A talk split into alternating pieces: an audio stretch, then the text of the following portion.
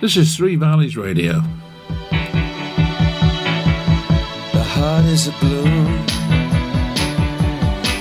shoots up through the stony ground.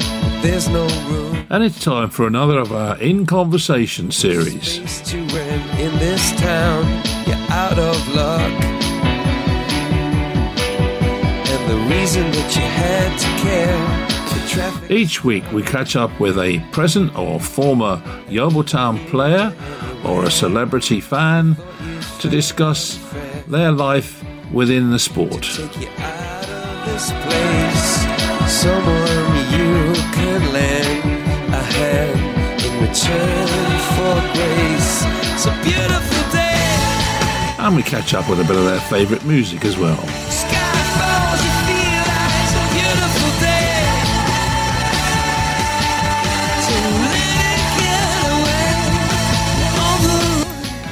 And this week it's a Three Valleys radio exclusive uh, as Thorpe, Hilda, and I put Jake Edwards, former Yeoviltown striker and now the president of the USL, the United Soccer League, through his paces.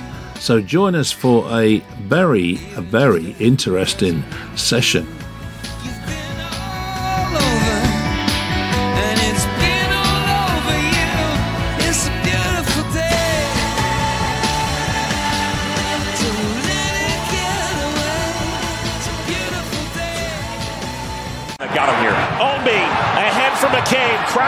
Feet. McCabe, ball in front, in! The earliest goal in the history of the final is Rasmussen.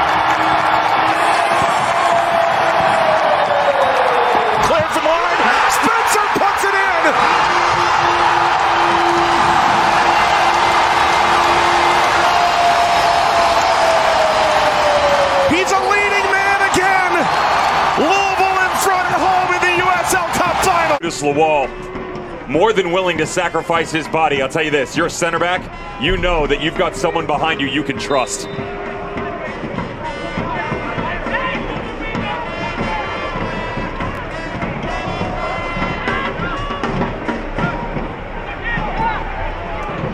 Into the final third. This smacked in. Oh my goodness, what a goal! Junior Burgos. You couldn't have dreamed that goal. Barrett plays the long diagonal ball and played it perfectly. Wilmette! Oh my oh, goodness. Oh, Wilmette with the goal! What a finish! What a finish! And that ball was all set up by Patty. Kiffy. Kiffy! A blast! He scores! Angulo! Oh my! Oh! Jose Angulo pulls one back for Hartford, and we're tied in the 54th. And that came out of no. Long range effort. Oh, that's spectacular. Mads Jorgensen, his first touch of the night, and it's an absolute banger. Up over the top. This ball is for Annie Volson. Annie Volson with a thunderous strike. Are you kidding? An unbelievable strike Oh my from God! Thomas Annie Volson, and half the crowd can't even believe it. Oh my God! What a worldie! what a strike, Thomas Edie Tough ball, Abadawi back to Fortune. He can hit this! And how about North Carolina FC? Dre Fortunes made it 2-1. Sante making a run. Lambert. Oh, he put it in.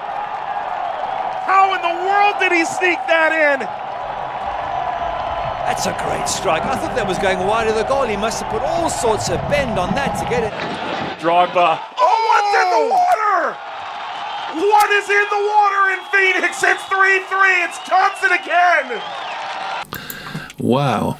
Now that's what you call commentary for a football match. Jake, first of all, um, welcome to the to the show. Um, it's really great having the president, no less, of the USL on the show. So really grateful for you joining us. Really, I mean, how much of your career can you remember at Yeovil? Is it is it still active in your mind? It's a long time ago now, um, but yes, um, it was. I was there 2003. I was there in the, the first year in the football league for the club, so it was, it was a real privilege to be playing for Yeovil in that first season.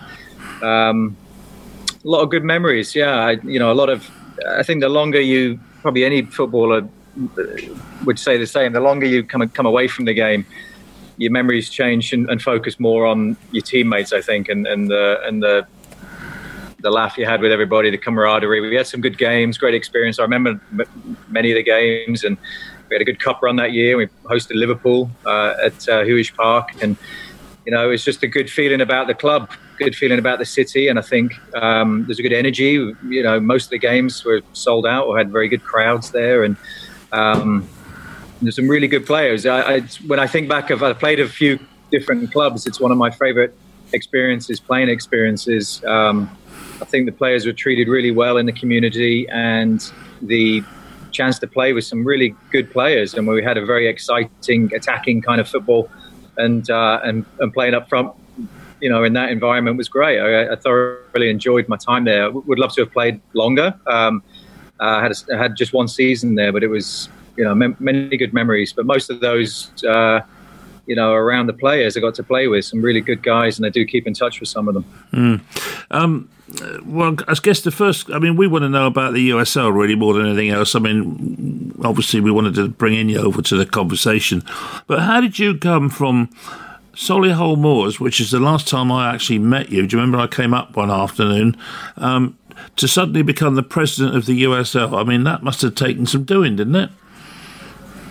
Took a bit of time. Yeah, it wasn't overnight. I mean, I, I my last few years of football, um, you know, I was realizing I'm on to the next thing, and what does the next thing look like? And I, I kind of wanted a break from the the day in day out of football, and so I didn't really want to go into coaching. And I, I did my coaching uh, qualifications over my last um, couple of seasons, but I wanted a break from the, the, the, the cadence of football and the traveling and the scouting, and that really didn't turn me on that much as I was playing for Solihull, and then I was before that I was playing for Tamworth. Um, what I would do after training, I would go and spend time with the head of marketing and the commercial managers, and I'd spend a bit of time uh, seeing seeing what they do uh, and helping. And then my final year of playing at Solihull, um, I you know, I actually took that position on as commercial manager uh, while I was playing. They didn't have a commercial manager at the time, so I was kind of fumbling around in the dark, trying to work a few things out, getting out there and um, trying to sell st- sponsorships to the naming rights to the stand and doing some, you know, creative things at the club and just whatever I could do to help.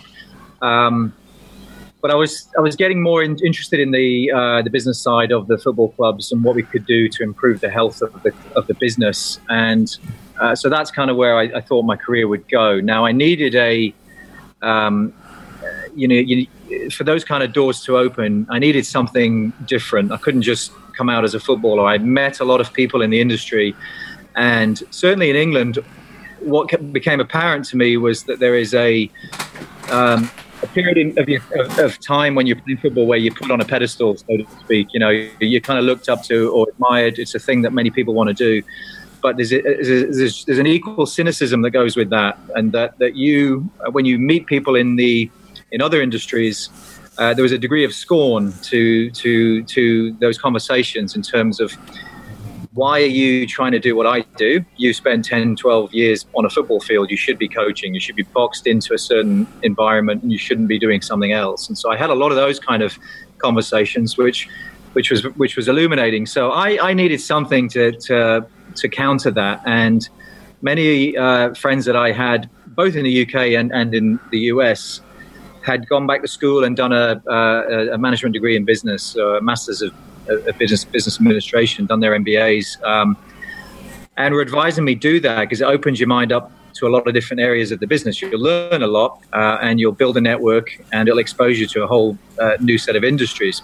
So that's what I did in my final year at Solihull. I applied to Warwick Business School. I got in there, and I did a full time MBA while I was playing and being a commercial manager. So it was a very busy sort of 18 months. Um, and you know, morning till evening, I'm at school on campus learning, and then in the evening, I'm training with the team and playing on the weekends and trying to put into practice some of the things I'm learning on the course into that commercial manager role. Um, you know, from there, that the MBA ultimately gave me some credibility, and, and the fact that I could do that, and and and uh, you know, I achieved that degree uh, helped me in the conversations with some of the other companies that I ended up speaking with. And I ended up going to a company called Octagon. Octagon is a, a big global sports sponsorship consultancy, um, do a lot of work in player representation, do a lot of work in sports marketing. They manage the accounts like Mastercard's account in the Champions League. They manage a, bit, a lot of big sponsorship accounts in the uh, Olympics and in the World Cup. So I reached out to them, and uh, funnily enough, um, the guy I ultimately ended up working for uh, went to university in Exeter and remembers when I played in Exeter, uh, Exeter City, uh, and so we struck a you know up a conversation. I told him I'm coming out of the MBA. I would love to get into this world. Uh, and so I went and did a consultancy project for that company in London and ended up getting hired by them. And so I moved to London, would have been, I guess, 2010, uh, and had a couple of years working out of their London office and just just with some amazing people really opened my eyes to that whole world the commercial side of sports. Um, and that was it. That was, that was i was on that track then. And an opportunity in 2013 pr- presented itself to me to come back to the us through, through a mutual friend uh, of the owner of the league. It's privately owned by two individuals but i had a mutual friend in england that knew him. I flew out to the us spent some time with him and at that time, USL was, we only had one professional division. We had 10 teams. Uh, and then I came over and I spent some time with the owner and I put a strategic plan in place to how to build the league up and, and, and expand it and grow it. And it's, and it's a project I just spent a year with Octagon doing in the Middle East on a professional cricket league, writing the business case for that. So I applied a lot of that to this role. And so I hired on in 2013 we had 14 employees at the league office and 10 clubs uh, on the professional side. Now we have over 50 clubs on the professional side, uh, about a little over 80 on the amateur side. Uh, we've got six, 65 employees in the league office, and and the fortunes have changed dramatically. And we've been able to execute that plan for the most part. We've got great people. Um, and it's been an amazing, few, you know, what seven years I've been at, I've been at this, uh, been at it at the USL. Jake, so what, what's the um, the pyramid look like at the moment? So what we've tried to build is a football league structure. So to explain what the USL is, the United Soccer League, um, it, it's akin to the EFL, to the Football League. That's what we've tried to build. We, yeah. we didn't have that in place uh, before. We had the first division, which is Major League Soccer, uh, and they have um, 28 or 26 teams playing.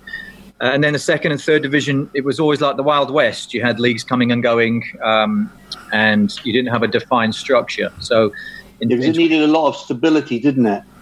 Needed a lot of stability. A lot of clubs would come and go. You didn't have maybe the right owners behind the clubs uh, to keep them going. You didn't have um, enough support, I would say, from the federation to have a simple structure. And you've also have a structure here where you can have multiple leagues. you have a league and a football league and a, and a, and a sort of a a set number of teams, and those are the organizations.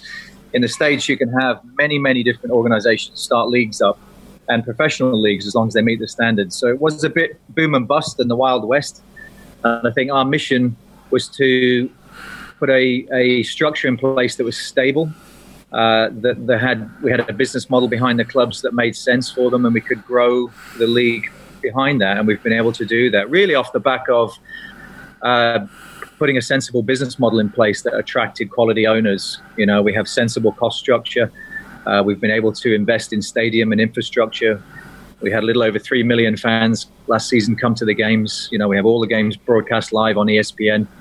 Um, and uh, the values of the clubs now are, are, are sort of all time high. So we've started to uh, move away from a startup to a bit more of a mature league now. And now we're focusing on a whole new range of opportunities and issues that we're facing. So, Jake, does that does that mean then that it is a completely separate league, so you won't get a promotion and relegation as such as it is here, or so can you get promoted from you know into the MLS? So they don't have a promotion relegation structure in the US, right? So you have closed leagues, and you can still have a, multiple leagues occupying the same division um, as long as they meet certain standards. Right now, you only have one Division One, you have one Division Two, and you actually have two Division Three leagues on the men's side. Um, so we operate Division Two and Division Three on on the men's side. Um, there isn't, but they're closed systems. So the only promotion relegation that could occur would be within our own ecosystem between. And our, are they all are they all regional leagues as well because of the size of the country, or not necessarily? No, they're not. They're national leagues. So we are. We're each of our divisions are national. Um, we have in our championship, uh, our top division, we split them into two conferences. So an Eastern and a West. We have 18 teams in the West, 17 teams in the East, and they play each other home and away. And then they get to a playoff and to a final where the winner of the East is the winner of the West. Um, we try to regionalize it as much as we can, but we're home and away, uh, and that's that's that's the way the schedule is. Um, it's a big country, so near enough every game you get on a plane to fly. Uh, so we try in our in our third division, League One. Most of the teams are East Coast based, and just the geography of the East Coast of America. There's more cities within a couple of hours bus ride than than the West. The West is much more spread out, so pretty much every every team has to fly in the West. Does that include um, Canadian teams as well? Because you've obviously got Montreal Impact and Toronto that are in the MLS. So does that do they have their own teams within Canada, or is it a bit like, say, over here, if Rangers and Celtic were in the English league? Is it a bit like that? Well, when they launched the MLS, there wasn't a professional league in Canada. It was in '96. So um, as the years went on, Montreal, Vancouver, Vancouver used to be in the USL, and they moved up. Um, uh, not promotion, but there is a mechanism to, to move up and pay an entry fee to MLS, and some teams have done that over the years. Um, so Vancouver, Toronto, and Montreal play. They're they're grandfathered in on a long term agreement to play cross border in in a US league. Um, last year, the Canadian Premier League formed, so they started their first professional league in a long time in Canada. Um, so uh, we have some some teams in our amateur league that are based in Canada, and we have one team in our uh, League One in our third division that's based in Toronto. So we we, we have a, we have a limited presence in Canada now, and I think because they've got their own league forming, you know, you'll see them become a bit more. Um, self-sufficient but there is a big controversy as you guys know about cross-border leagues and super leagues and what have you and, and it's a bit of a hot topic right now what about players, Jake? Have you got many um, ex-English players over there in the league? Uh, yeah, this, yeah, we have a few. We've had, um, you know, we're what, I would say we're about twenty percent of our league is is from is foreign. Um, you know, we have a, I'd say the large number of players in our league come from the CONCACAF region, so Central um, Central uh, America. Um, and a lot of those are international players. So they play for the national team in the Gold Cup, World Cup, World Cup qualifying. Um, so a high standard of players. From England, we've had some notable players. Uh, uh, Joe Cole was playing in our uh, with our team in Tampa for a few seasons. Has since retired. Uh, we had two seasons with Didier Drogba uh, playing over here in Phoenix. Um, we've got a number of teams that have pl- uh, players, excuse me, that have played in the Championship in England and had some appearances in the Premier League. Um, you know, and they come over and, and, and they have a great experience and they add a lot of value and, and they help the players that they're playing with. And many of them have gone on to, to coaching roles as well. You know, James O'Connor uh, was coaching in our league for a while, um, played at Sheffield in England um, and Stoke. Uh, Neil Collins went Tampa, where we live here. Um, Neil Collins played at Wolves and a number of teams in the UK. So there's, there's quite a few guys that have played in the football league that are coaching over here, or still playing. How's the pandemic affecting you in, uh, well, first of all, in America from a football point of view, but in particular from your point of view down at Pan, uh, Tampa?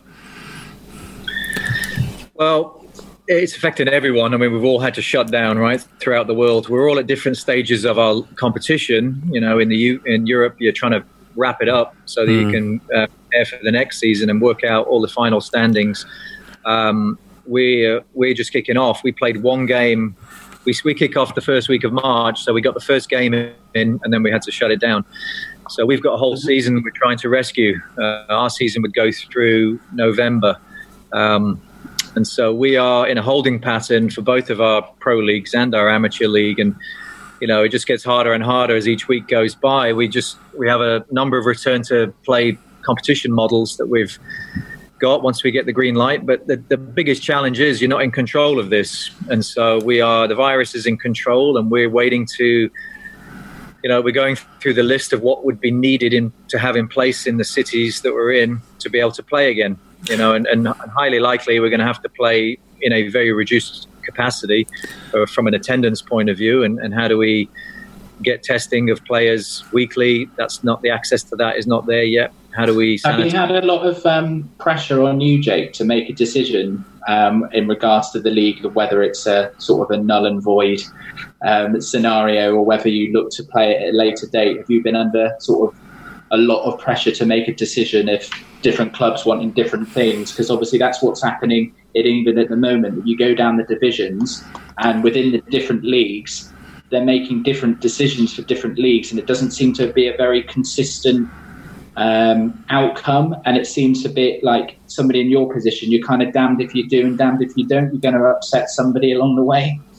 Well, it's a real challenge. It's difficult times for everybody. Um, ultimately, in our governance governance structure, the teams will vote on anything. You know, any sort of decision to, to cancel the season will be a vote that the teams uh, have to undertake. It won't. The, the league's role, uh, the, the role we take, is to provide as much information as possible, um, either way, for them to consider. So we're doing all the work right now. What is what are the implications of shutting the season down? Uh, versus carrying on and playing in a limited capacity of attendance. You know, so we will do all the work on that. Uh, ultimately, the decision will rest with the teams. We'll, we'll perhaps have to make some recommendations, but um, you know, we have a really strong group of owners who are thinking about the long-term effects of this. So not just the impact of trying to return this season. We've got to make sure teams are healthy to, to be able to carry on in 21, 22, and 23 and beyond. Many of our teams are also on the cusp of building, you know, 60 to 80 million dollar stadiums over the next two years. And so the perception of a club that shuts down or a league that shuts down is going to impact potentially some of those decisions and funding, etc. So there's a there's there's a there's a longer view that the teams have to take um, to weather the storm. But we also are a league that doesn't have a huge TV deal uh, to to get through, like maybe the NBA or the NFL or the or the baseball uh, have significant multi-billion dollar TV contracts. It affords them some other options, but it also it's a bit of a um, it, it, you know it's a weight they have to carry as well. We, we don't have that. So we've, we've got to we've got to work out what's best for the clubs long term. Uh, and we'll hopefully be able to make the decision in a couple of weeks' time. What about the the, uh, the financial implications, Jake? Because over here there's an awful lot of talk about certainly League Two, um, National League, even League One, even Championship teams have been mentioned that they're all on the verge of going bust. Players are deferring their wages, they're they're cutting their wages. It's, it's getting you know really hairy over here now. Is, are you having the same effect over there? Could I just uh, on that one, Jake? Sorry, just jumping in. Can I also add, you know, how is it affecting the sponsorship deals? And also, you mentioned the TV deals. You know, are they the clubs lo- going to be losing out on on huge financial things from the sponsors and from the TV?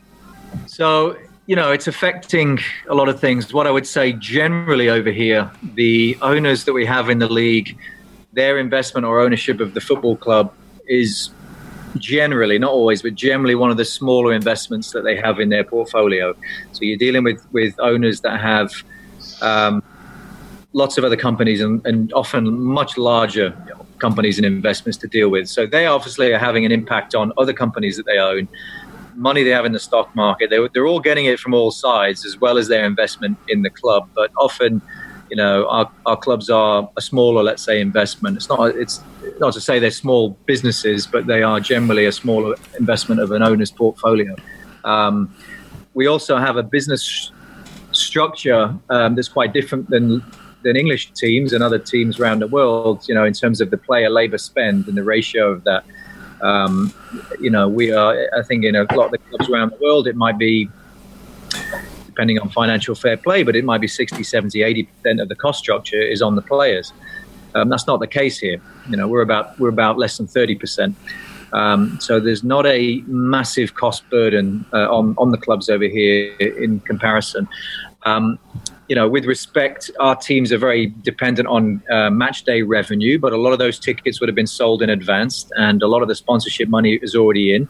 And we were about 20 to 30 percent up um, on average from last season. So the the calculus the teams have to make is how do we keep as much of that revenue in the building as we can. Canceling the season, you're going to see it all fly out. So that's why some form of competition or games that we might play this year is better than not, even if it's with a limited capacity audience, because all of our games are live on ESPN. They'll be able to keep some. They'll be able to keep uh, a portion or a large portion of the sponsorship revenue they've already secured as long as they're playing and those partners are exposed and are getting some exposure on on, on TV. Um, and we have a different multi-layer TV deal, but we have all of our games uh, streamed on ESPN's OTT platform called ESPN Plus. So everybody fans will pay a subscription, four ninety nine a month, and they can see all the games from all the teams anytime they want. Um, and then we have about twenty plus games that are on national television. Uh, and then the teams, we license the teams the right to have all of their games aired locally on local TVD, on local television stations, and sort of geo fence to that to that market in that region. Um, you know, so if Yeovil was playing in the in the USL, Yeovil would appear on national TV. It would have all of its games on ESPN digital platform. But you can have all of your home games, or all of your home and away games, or however many games you select to be aired on a local TV station as well. So those are all opportunities to drive revenue from a sponsor point of view. In the absence of ticket buyers coming to the actual game, if we have to play behind closed doors, what I would, what, where I think we'll go here is we'll have limited attendance. So you might have, you know, a thousand or less, or a couple of thousand or less, and that will increase as we get towards, you know, September, October, November. Uh, more people will be allowed in the buildings. How do you think if Yeovil was to play um, over there in that league? Do you think they'd, uh, you know, what, what sort of level are, are your leagues compared to say Yeovil? I mean, obviously we're in the National League now, which is, uh, you know, it's basically the conference in your day. Um, you know, what sort of level are, are your teams? Can I just touch in on that, Jake, before you answer that one? Sorry, I was just interested to see as well. Uh, just touching on what AD says there, but what is the the wages like? Um, the cost for clubs, sort of per month. I mean, are, are we talking almost similar kind of size wage structures that you've got over here in England, or is it very different? It's different structure. I mean, our players tend to skew a bit bit younger. Um, in the you know average age is about 24. Most of our teams are providing um, insurance for players as well, private insurance. Most of our teams are providing housing for the players, um, provide apartments for the players to live in, well as as well as salary, and they're providing per diems for food. So they, it, it, the contracts are different, and they're, and they're more of a total compensation type um, package versus just you know a strict salary and bonus structure, which is typical, more typical of England. Um, you know, it's a uh, it, it it depends in terms of the quality. You know, I think somewhere somewhere between a League Two, League One um, sort of level quality. I think, and we have some there's some tremendous quality in the league, as I said. Um, you know, we've got to have a number of players playing in the World Cup. We have when the, certainly when the World Cup comes to the US in 26 in an expanded fashion, you have a lot of USL players in playing at that level. You have a lot of internationals from you know. Um, a lot, of the Caribbean, and so I think it's from a you know it's a good quality, and uh, I think it's somewhere probably you know akin to a League Two, um, possibly a League One in, in, in some instances. So it's a good, it's a decent level. You know, we're averaging a little over six thousand fans a game, um, and we've got probably seven or eight teams that average over ten thousand a game, uh, and so it's well attended, well supported, and it's you know it's good value, good entertainment. Is it well supported away from home? So do you get many fans that follow their teams around? Because obviously America being a big country, and I'm, I'm sure there's other countries within Europe as well where the following for away fans isn't as strong as it is here in England. So I saw a graphic, uh, I think it was last year, and they overlaid the US onto the UK and Europe, and you know some of our away games were like from you know Scotland to like you know southern Italy or something. You know, it was Yeah. like the, the amount of miles the players have to cover, uh, and so you know we don't see it in huge numbers, but as we've expanded the league, we've been able to regionalize a bit more and build those um, rivalry games. You know, and, and so we do see whether it was Louisville and, and Cincinnati or St. Louis and, and Louisville, Indianapolis and, and Louisville. There's a couple of cities that are, with, are within, let's say, you know, uh, you know, an hour to three hours drive. And so they will see fans traveling. You know, and we have a few destination cities as well, right? We have a team in Las Vegas, we have a team in Tampa, we have teams in Nashville. Um, and so there's there's a, Memphis. There's, there's cities where that are fun cities to go for a weekend and go watch. There's, I wouldn't mind an away trip to Vegas. Yes, cheap hotel rooms right now. Yeah, very much so. Question: Can I just jump in there and ask a question? Um, Jake, where do you um, see the game uh, developing um, in the, in the USL over the next ten years, or, or, or more also, where do you want it to be? Real, realistically, where do they want it to be, or where is there like a dream where you want to aim for the stars, or is there more like a realistic pattern to see whether you can get to a certain level or, or above? So for us, you know, we, when I got here, we put a ten-year plan in place. That's that's you know that took us to 2020, um, and we've we've achieved a, a, a significant amount. Then we've stabilised the game. I think certainly in the lower divisions, we've got great players. We've built 22 stadiums. We've got uh, a broadcast deal now. They never had a broadcast deal like this outside of uh, the top division, um, and so now and we're getting strong attendance and, and, and really sort of tribal connection to clubs now in, in cities across America that never had access to a team of their own. So we've achieved a lot. What you know, I look forward now to 26. You know, that's that's the next milestone in the US, really, with the World Cup coming here in 2026. Um, that's when the eyes of the world are back on the US, really. Um, you know, from the days of '94 World Cup, which I think remains the most lucrative World Cup in history. This is this is going to be a big one. So the question for us is, what kind of league do we want to be when that roadshow comes to town, and, and, and what's the effect, and how do we benefit from that? Um, the major thing for us right now is to build stadiums for our teams in the right locations because, as I said, we've built 22 stadiums.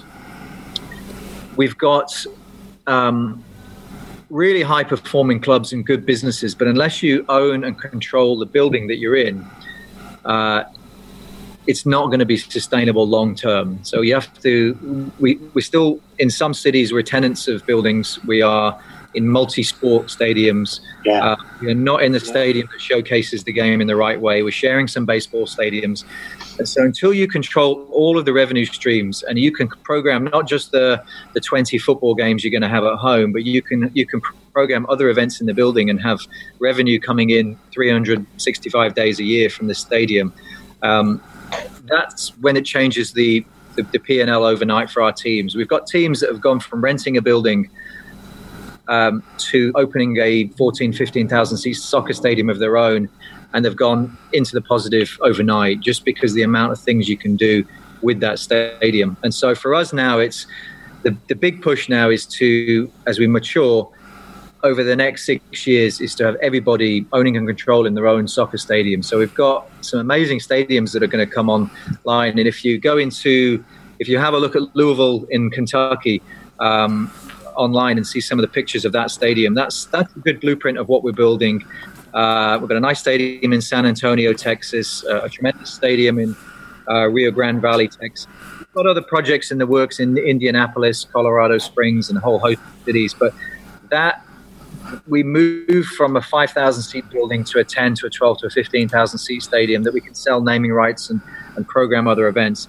Um, so that's the big push because that makes the business uh, profitable. That makes the business make sense. Um, from then, we carry on investing in all of the things we're doing. We're going to have a fully built out academy structure. We're starting an academy league of our own in 2021. We're starting to see the value of young players in America, and we want to create a, a, a, a marketplace and, and, move some of these players around and move them on and, and create a revenue stream that doesn't really exist in any kind of meaningful way. We want to have um, you know, we want to build upon the media and the commercial platforms that we've started on over the last few years. Um, we haven't had a lot to sell in years gone by, but now we have a lot to sell. We have a huge footprint across the US. We have the number one sport in the world. You know, we have a coveted demographic of millennial audience that are watching and consuming the games. Uh, and we have that local grassroots activation we can provide companies in cities all across America. Um, and, and so we've got a lot to offer potential sponsors and media partners now. Um, as the media landscape shifts towards digital streaming, we're in a good position to capitalize on that. So I think as I, as I look forward to six years from now, we want this league to have proper soccer stadiums and transform the soccer stadium landscape in America. That you know, in England, everyone has a football stadium at, at, at all the levels down from the top down, but we, that's not the case here. So we've got to do that first and foremost. Does it work in the same way as the MLS, Jake, in terms of you get new franchises that are that are built and then they're added to the league. Um, and there's been quite a few in the last few years. I'm thinking Orlando, and obviously David Beckham has just kicked off with um, Inter Miami. Is that seen as a, a as a positive in America? Because, for example, in England over here, if you've got new kids on the block, you know they're seen as plastic. They've got money. They've got no fans. That kind of thing. Um, obviously, a lot of the new teams is built on new franchises. Is that seen as a positive for um, soccer in America? That's all right. Um, I've, I've, I've, got another five minutes, Adrian. I'll push for another five. Um, it's a good thing because um, you know it's a very big country, and a lot of people don't have a team of their own in their own city. And so, what you find is there's a huge number of football fans in America, but if they don't have a team of their own in their city, they tend to be watching the Premier League or, or leagues, uh, and they don't support the domestic league. Once you put a team in their market that they can get behind, then it changes the game you know for them. It gives them an outlet gives them something you can just tangible you can touch and also gets them to follow the domestic game a bit more because they're now included in it. You know we've launched teams in, in a place called albuquerque new mexico last year. Um, a city with no real history of football and they led the league in attendance for us last year with over 15000 uh, fans wow. per game on average um, fantastic it transformed the the sense of pride that those folks feel about coming from that community and you saw that in MLS with Atlanta when they launched.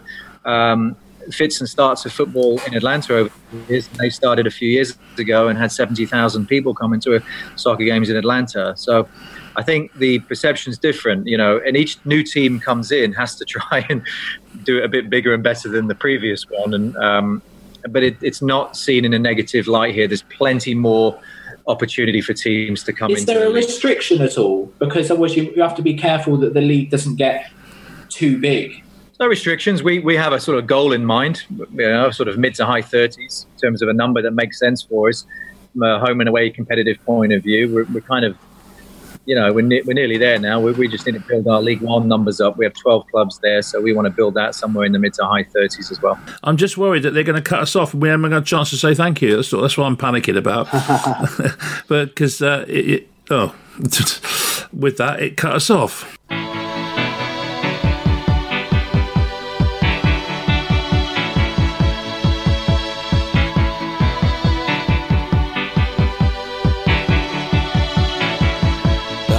Is a balloon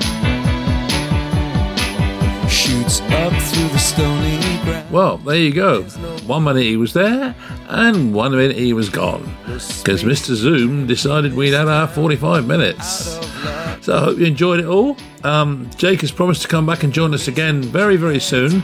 So, like, hopefully in the next couple of weeks. So, we will let you know on Facebook and Twitter when that's going to happen. But in the meantime, keep listening to Three Valleys Radio and. Uh, have a very good day.